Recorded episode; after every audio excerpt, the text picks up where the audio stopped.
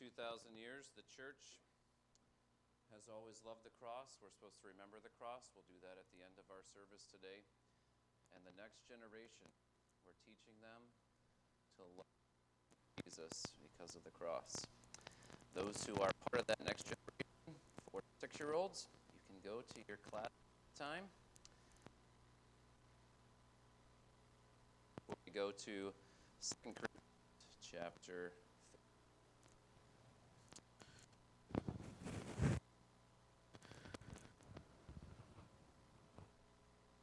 supposed to be a very sunny day.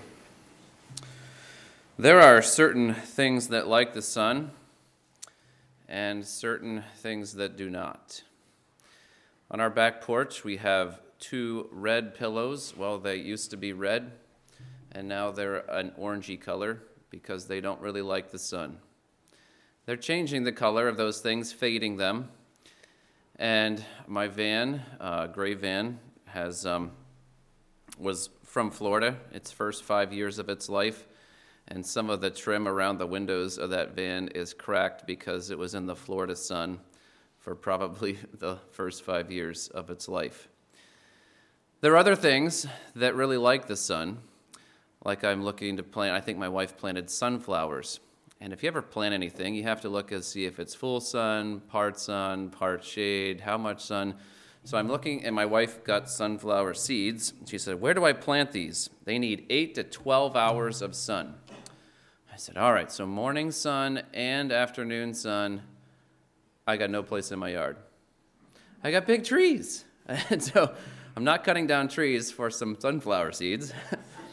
so you're going to find a spot that might get seven hours of sun, and they'll just have to try to survive. But sunflowers like the sun. And if you go buy plants uh, today or sometime this week to put in the ground, you need to look and check the tag and see does it is it shade or sun. And there are certain plants that just love the sun, and others uh, don't need too much sun to survive.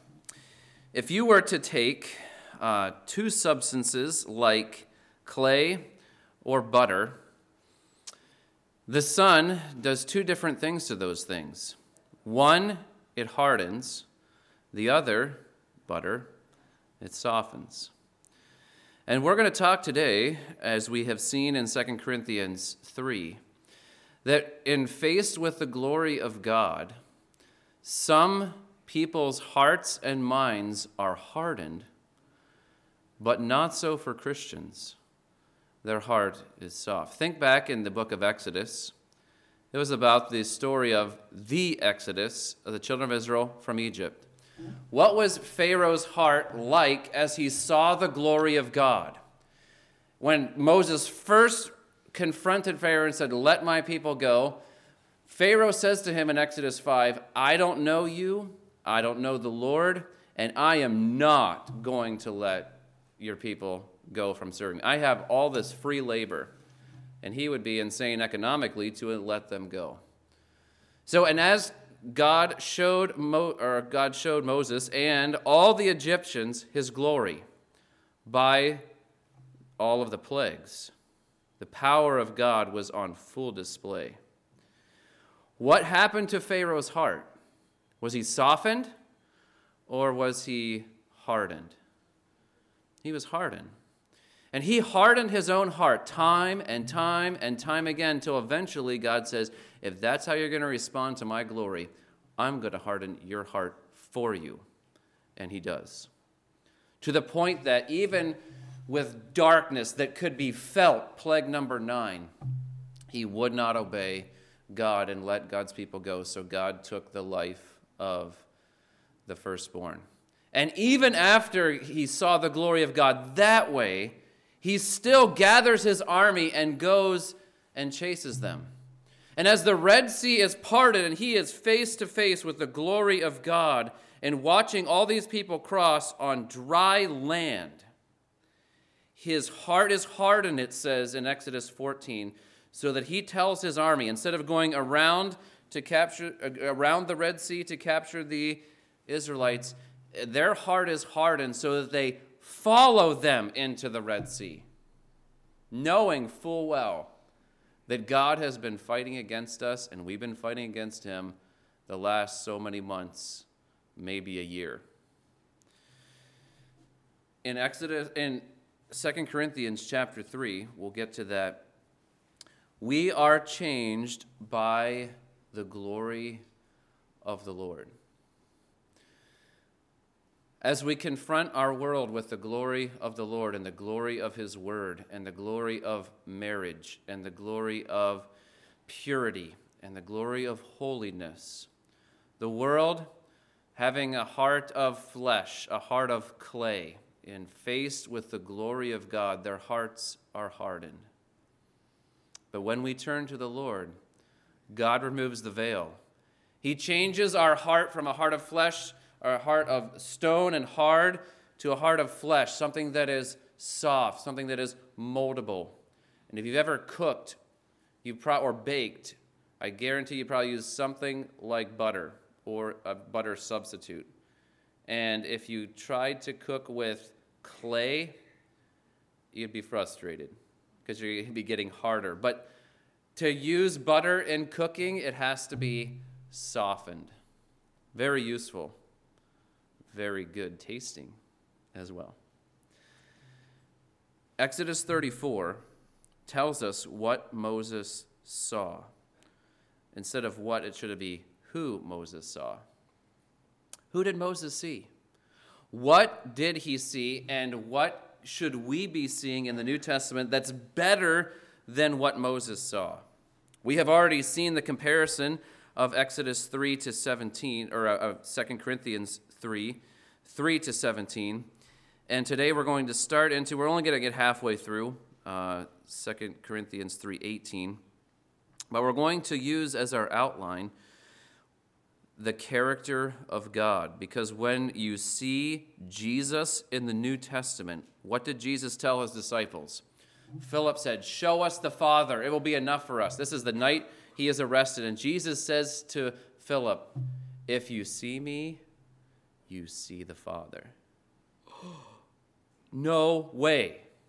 If you and I saw Jesus, we would see a perfect representation of Exodus 34, 6 and 7.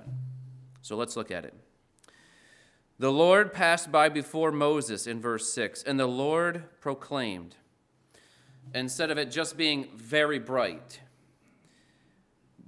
we have recorded for us exactly what the glory of God looks like. And here it is The Lord, the Lord.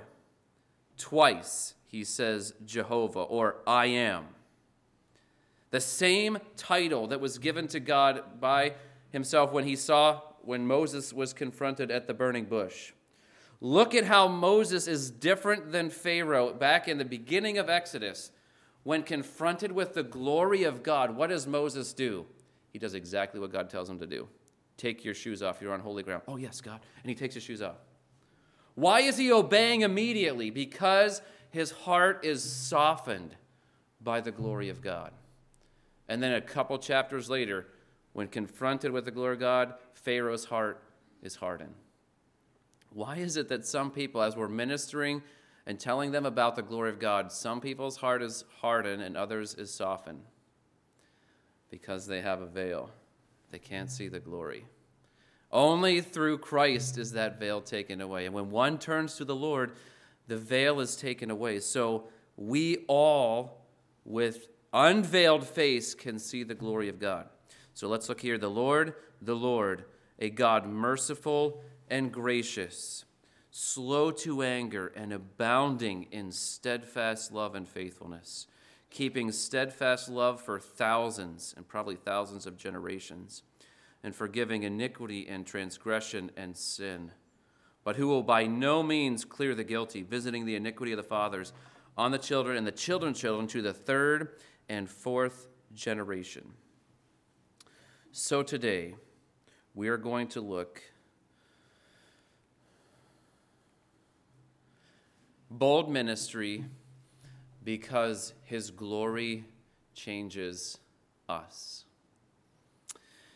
So remember this, and we'll have up on the screen pretty much a very simple outline of this um, this description of who God is. And when Christ comes to earth, we're going to see at times it doesn't look like Jesus is God. At the cross, it doesn't seem like Jehovah, the great, all sufficient, self sufficient God, would allow his creation to treat him this way.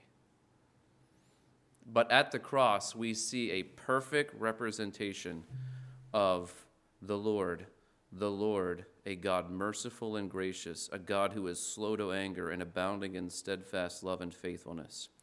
And we'll get to that part of the description. What Moses alone saw. Let's see who can see that in the New Testament. Let's go now to 2 Corinthians 3 and we'll stay there. 2 Corinthians chapter 3. If Moses' face is glowing, and those who are faithful to God in the Old Testament are asking, How can my face glow like that? Well, you got to see God. You got to see Him in all His glory. And we're going to say, So, how do I see Him in all of His glory? Well, according to the 2 Corinthians 3, the veil has to be removed because God's glory is just going to harden your heart and harden your mind. And until God takes away the veil, until you turn to the Lord, you can't see His glory. Some of you maybe have coming to church for years and you have not seen the glory of God. We sing about the glory of God and you're like, yeah, these are just words on a screen. Oh, I like the sound of these instruments. That adds some dimension to the service. But I really don't see his glory. I don't get what's the big deal of church every week. Multiple services? Are you serious? Sunday school and church and a prayer time before Sunday school and then Wednesday night too. You guys are fanatics. Yeah. Why are we fanatics? Because the more the Son of God shines on us, the softer our hearts become. And the more soft our hearts become, the more useful in ministry. See, we are to be exposed to the glory of God. We are to expose ourselves to the glory of God intentionally. How do we see his glory? Well, Paul, as he went to Corinth for the first time, is telling people to turn from idols to the living God, and some of them have turned. If you look through uh, 1st and 2nd Corinthians to see what the Holy Spirit does, the Holy Spirit in 1 Corinthians 6:11 washed and cleansed and sanctified the Corinthians, who were once really wicked people. And God changed them. God changed them from within. God opened their eyes. And now Paul is giving them, showing them ministry, and expecting them to join him in ministry because of hope. We saw last week if we're part of God's glorious rescue plan, that we have a lot of hope. And this passage, verse 18, is part of that passage of we have such a hope, we are very bold. So, who got to see the glory of the Lord like Moses? Well, we saw in the beginning of our service, Isaiah got to see the glory of the Lord, but just briefly. Moses got to see the glory of the Lord just briefly, but only those two men. Wouldn't it be nice if all of God's people could see his glory? It would be nice. In fact, it's possible. Let's look at verse 18. And we all. Who can see God's glory? We all. So, how about a six year old who turns from their sin to trust Jesus Christ as their Savior from sin? Can that six year old see the glory of the Lord? Not a leader like Moses, not a prophet like Isaiah. Oh, yes. That six year old can see the glory of the Lord. Seven year old, eight year old, nine year old, 10 year old, 85 year old, 95 year old. Yeah. All ages. Every Christian. But I'm not a prophet. I don't get visions from God. No, you don't have to get, you don't see God through visions.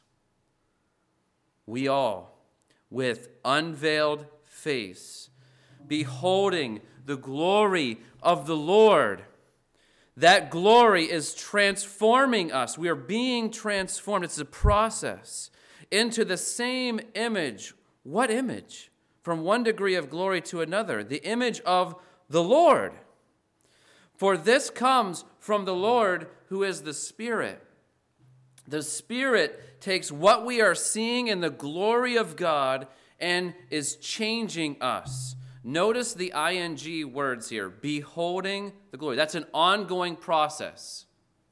If you gave Moses an opportunity to go back up on the mountain and spend more time looking at the glory of God, he would have taken it every day, all day. He didn't eat or drink for 40 days. God sustained him. But he wasn't missing food, he wasn't missing anything because he was seeing the glory of the Lord. And when you and I get to see the glory of the Lord, that is living. That's why God made us and you and I will run like better than any engine on high octane fuel that we looked at last week. We'll run so, so well if we'll make it a habit to build into our schedules, build our schedules around beholding the glory of the Lord. I'll help you today. I'll try to equip you with how I studied, uh, and you could, you could do the same study yourself. What I did is to take the uh, seven, eight descriptions of the glory of the Lord that Moses saw, and we're going to take one at a time, and we're going to look at how the New Testament, how Christ, specifically uh, at the cross, around the cross, uh, displays this aspect of the character of God. And when we look at the character of God, which is full, that is what Scripture is about. If you were to tell me, ask me, what is the theme of the Bible, I would tell you the glory of God. So when you and I open the Bible, what are we looking for? We're looking for the glory of God. You'll see it from Genesis 1 1. In the beginning, God created the heavens and the earth. To the very end, Revelation 22 21, the grace and peace of God be with you always. Oh. And everything in between, you and I will see as we need to expose our hearts and our minds every single day throughout the day to the glory of God. This is how we are changed. There's no substitutes. You, you can't rely on me just to feed you every single Sunday and expect to see the glory of the Lord from what I've seen. I got to go to the Grand Canyon a couple weeks ago, and pictures do not do it justice. We printed pictures and, like, oh, eh. Nothing like standing on the rim, as close to the rim as possible. Standing near the rim and seeing the Grand Canyon, and you are, you're like, this doesn't even look real this is just so vast, so big. It's glorious, but it's not nearly as glorious as this. This is the best glory. This is how you and I will be changed. So I took the description that Moses saw, and if Moses' face is glowing, by seeing the glory of the Lord. And we have a full Bible that's full of the glory of the Lord. We need to expose our hearts and our minds so that we probably won't glow physically, but our heart can be soft every single day. Our minds need to be soft every single day as we behold the glory of the Lord. We're beholding it, it's ongoing.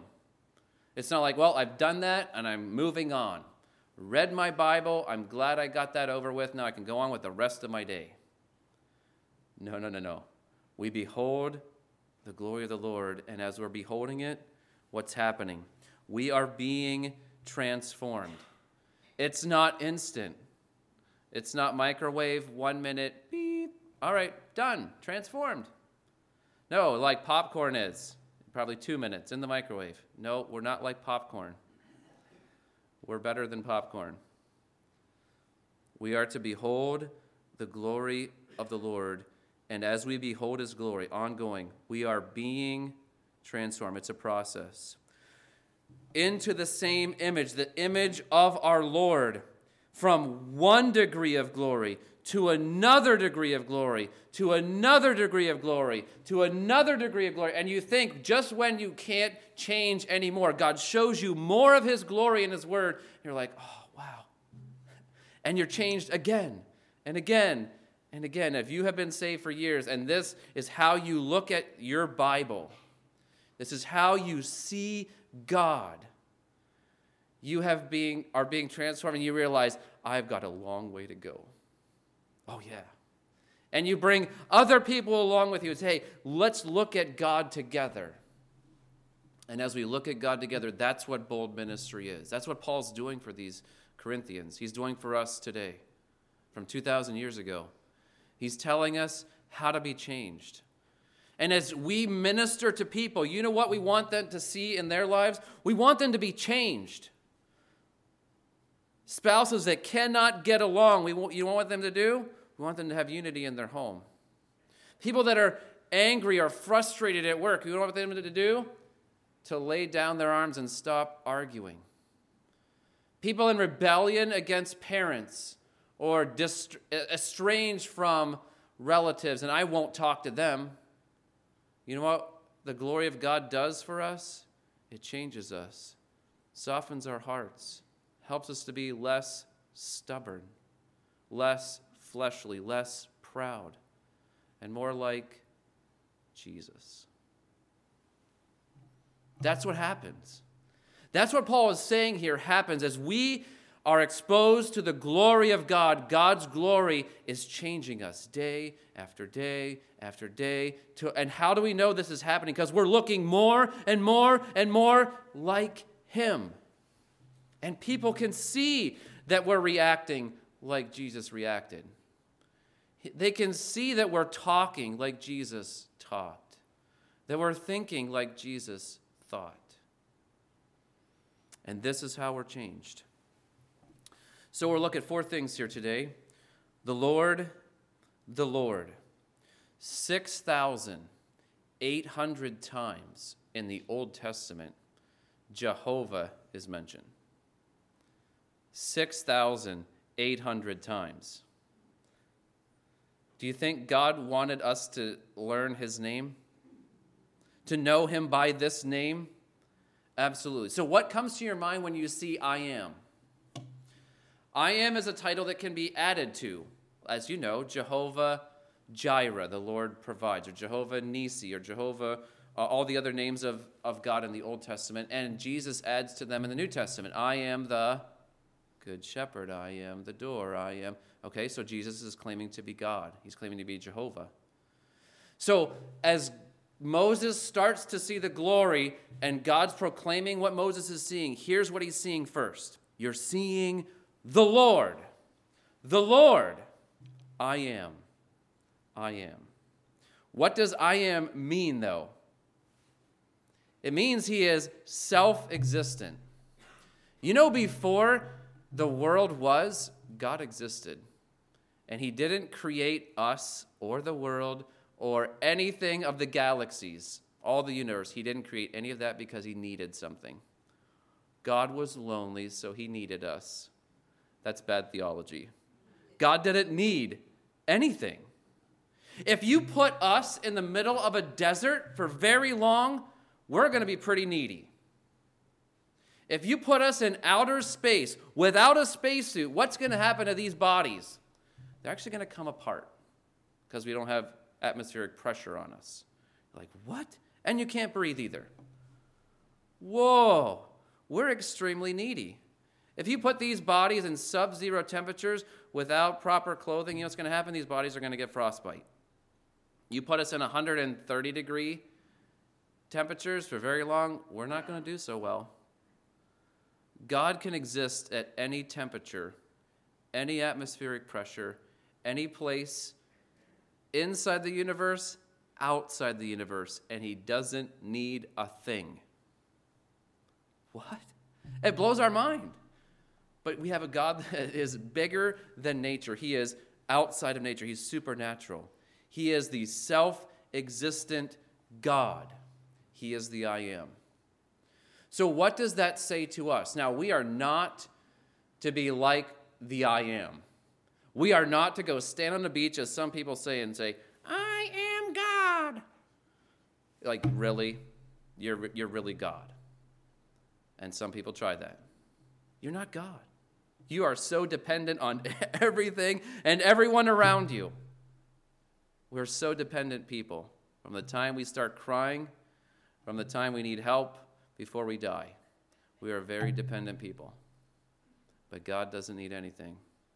And as we think about the I am, Jesus seven specific times said, I am. And there's one of those times that points to the cross when Jesus said, I am the good shepherd. What's the good shepherd do? He lays down his life for his sheep.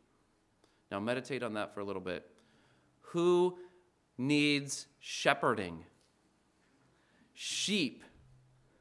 Oh, we're sheep? Are you serious? God, can't you give us like cheetah or lion or even elephant?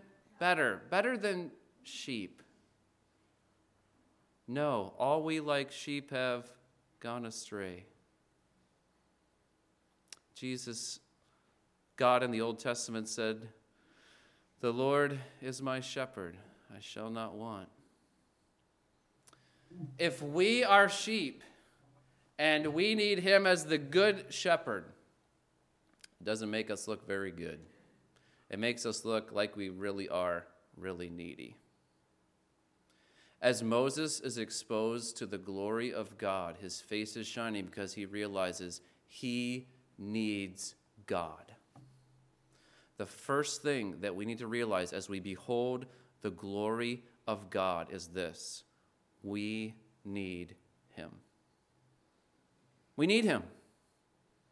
Tell the world they need God and they hate you. Why? Because their heart is getting harder with the glory of God. And you tell Christians they need God, and they say, Oh, yes, oh, yes, we need Him. We need Him every hour. We need Him to never leave us nor forsake us. We need to worship Him. We need to behold His glory. We need Him to change us. So here is something that we cannot reflect about the glory of the God. The rest we should reflect, but this part of God's glory we cannot reflect this part of God's glory, as Jesus says, I am the good shepherd. We need a good shepherd. Whether you like it or not, whether you think you've gone astray from God or not, the fact is, all of us are like sheep because all of us are sinful and we fall well short of the glory of God. So, what do we need? We need a good shepherd who will lay down his life for his sheep. No one needs to die for me, some would say many would say. Well, you don't realize how sinful you are. You don't realize that your good works don't outweigh your bad works, and all the lies that people believe, thinking that I'm on my way to heaven, or all good people get to heaven. And we say, yes, but no good, there are no good people. What? I thought there were, and I was part of them. No, you're not. You're like a sheep that was gone astray, and you need a shepherd, and there is one shepherd who will shepherd your soul. He is the Lord. He is the Lord, strong and mighty. He is the Lord. He is the Lord of lords and the King of kings. And He's coming one day. And you want to be with Him, you want to rely on Him. So, Moses, seeing God's glory, and Jesus comes on the scene and tells the disciples, If you've seen me, you've seen the Father. That's John 14. What are they seeing about Jesus? They're seeing that he is the I am. He is the self existent God. Jesus comes to earth and he doesn't need anything, he doesn't need anyone. He comes to seek and to save those who are lost. Why are we lost? Because we're like sheep who have gone astray and we've gone our own way. And we need Jesus to lay down his life for us. So, what is our response? How are we to grow with this exposure that He is the I am? We grow in one way, I think, primarily. We grow in our dependence. We grow in our dependence on Him. Look at all the I am statements I am the bread of life. I am the light of the world. I am the way, the truth, and the light. I am the vine, the true vine all of the I am statements that Jesus says we need him because we can't do life, we can't do ministry, we can't do the Christian life without Jesus. He is the self existent one, and we are dependent on him. Moses knew he was dependent on God. You know how we know that? Because Moses said, Don't lead us up from here unless you go with us. Moses realized he could not lead the children of Israel, obstinate as they were, without help. And he said, Even though he got to see the glory of the Lord, I want you to go with me. Is Jesus with us? Absolutely. Where he is with us as we turn to him, he never leaves us or forsakes us. So, can people around us see that we are growing in our dependence on our God? Are we depending on God more and more? What does a dependent on God life look like? Let's just ask two things Are you praying? Are you reading the Word? You say that's too simple. Okay, you tell me how I can. you can show dependence on God without reading the Word and without praying. You can't. If you really need God, you'll look for Him every day. If you really need God, you'll talk to Him every day. And actually, you'll be praying without ceasing. Why? Because we are utterly dependent on Jesus, the great I am. And as we grow in our dependence on God, we are transformed from glory to glory. Did Jesus rely on the word and prayer when he was on earth and we could observe him? Look back at the Gospels. Do you see Jesus spending large amounts of time in prayer? Absolutely. If we were to see his childhood, we'd probably spend him see him spending large amounts of time reading the Old Testament. Why? Because he was dependent. As a man, it's hard for us to imagine, but he is. He grew in favor with God and man. Are we growing in our dependence on God? I realize that we are not going to get through four if I've only got through one.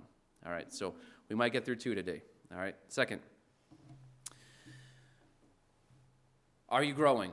Can people around you see that you're growing in your dependence on God? It, would this characterize your life? Here is so and so. They're my mom, they're my dad, they're my best friend, they're my, my coworker, and they depend on God. Because when you and I see the I am, the response is dependence. Second, God is merciful and gracious. These go together, they're synonyms.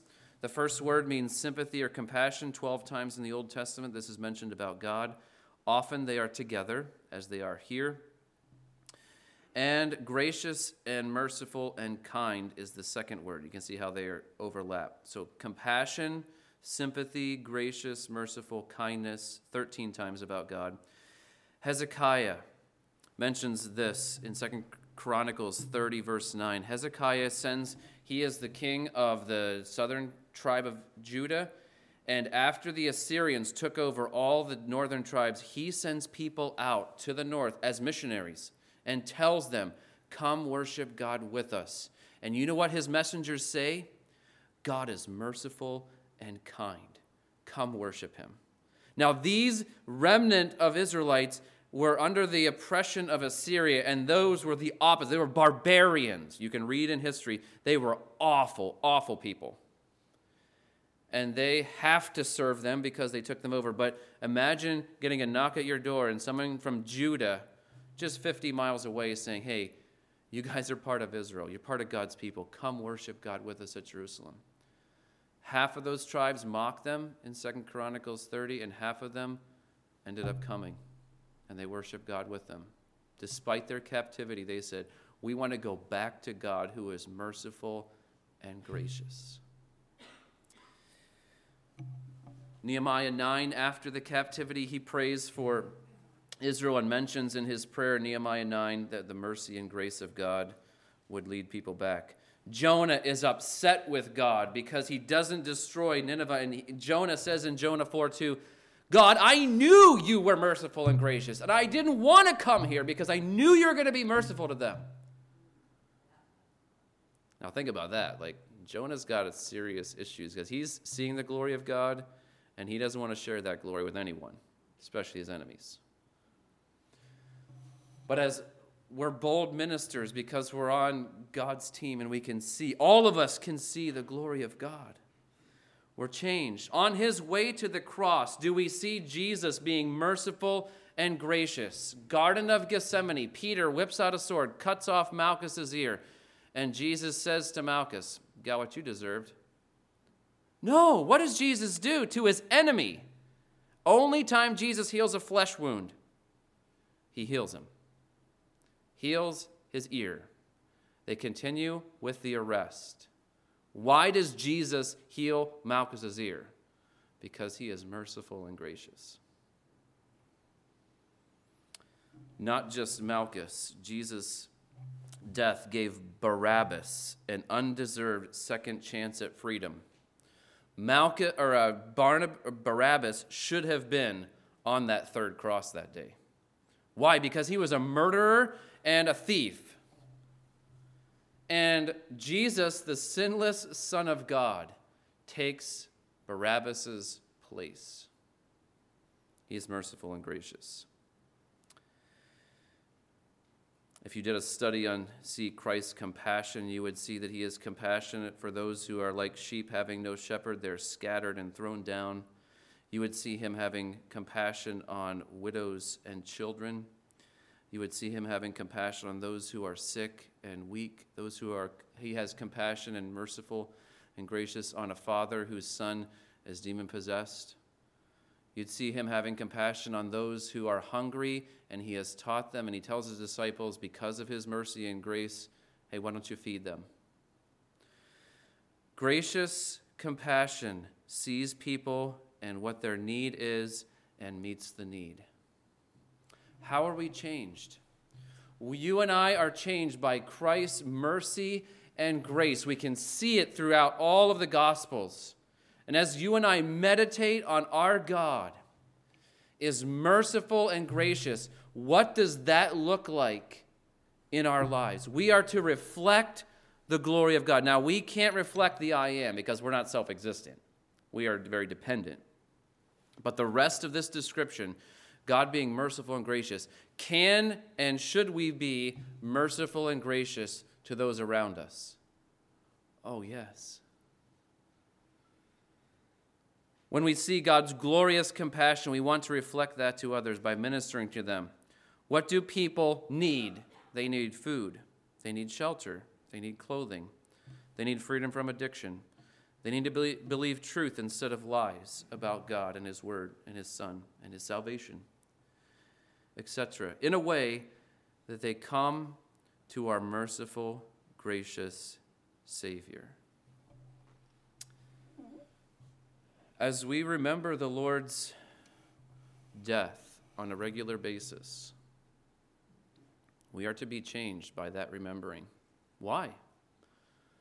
Because church isn't about us. It's not about seeing, oh, these people are really good at playing instruments. If you're up here on this side, especially, it, yeah, there was a few notes that we missed. Actually, quite a few. Don't exalt us. It's not about us, it's all about Him.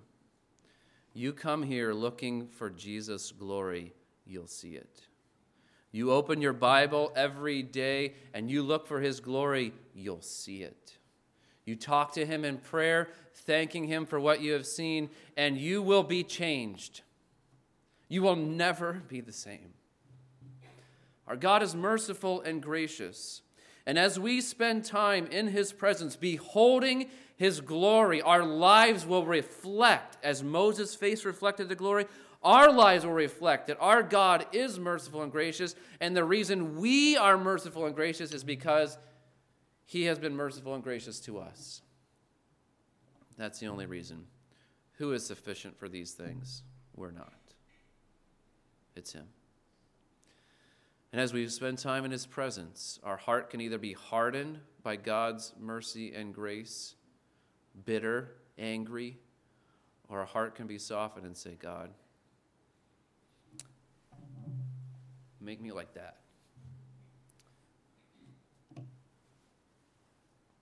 You can't spend time in His presence, beholding His glory, and stay the same. You can't take communion every four weeks and walk away saying, It is okay if I'm not merciful and gracious. I'm going to give people what I want to give them, what they deserve. Are you serious? You who have tasted God's mercy and grace and are tasting it on a, and seeing it on a regular basis, can't you give that to people that don't know Him yet? Can't you give that to your fellow Christian that you live with, that you worship with? And they need encouragement. They need something that you can give. And you give them God's mercy and grace. And you point their face to Him and say, I'm, I'm, It's not me. It, it is Christ, mercy and grace that I'm giving you. I've been given it, I'm just giving it um, to you. That's why we minister. This is how we minister very boldly. So we'll hopefully get more than two done next week. But let's remember our Savior as he goes to the cross. You will see, and you can continue the study on your own if you'd like. Go back to Exodus 34 and say, How have I seen God's forgiveness? And he's slow to anger and he's abounding in steadfast love. You can do some of that study this week. It will change you. It's supposed to change you. And as you read your Bible every day, look for His mercy and grace. It's there. Let's pray. We'll thank the Lord uh, for uh, the uh, broken body. We'll take it, then we'll thank the Lord for His blood. We'll take it. We won't do it all together as we did last time. So I'll give you, uh, if our pianist could come. I'll give you a stanza to reflect, to meditate on what you've just heard from God's Word. Any confession that you need to do, any thankfulness that needs to, your heart has been softened and you just want to talk to God. I'll let uh, Katie play one stanza of a song. And then we'll open, uh, you could, let's just open the bread now. It's noisy, it's distracting. Let's just open it.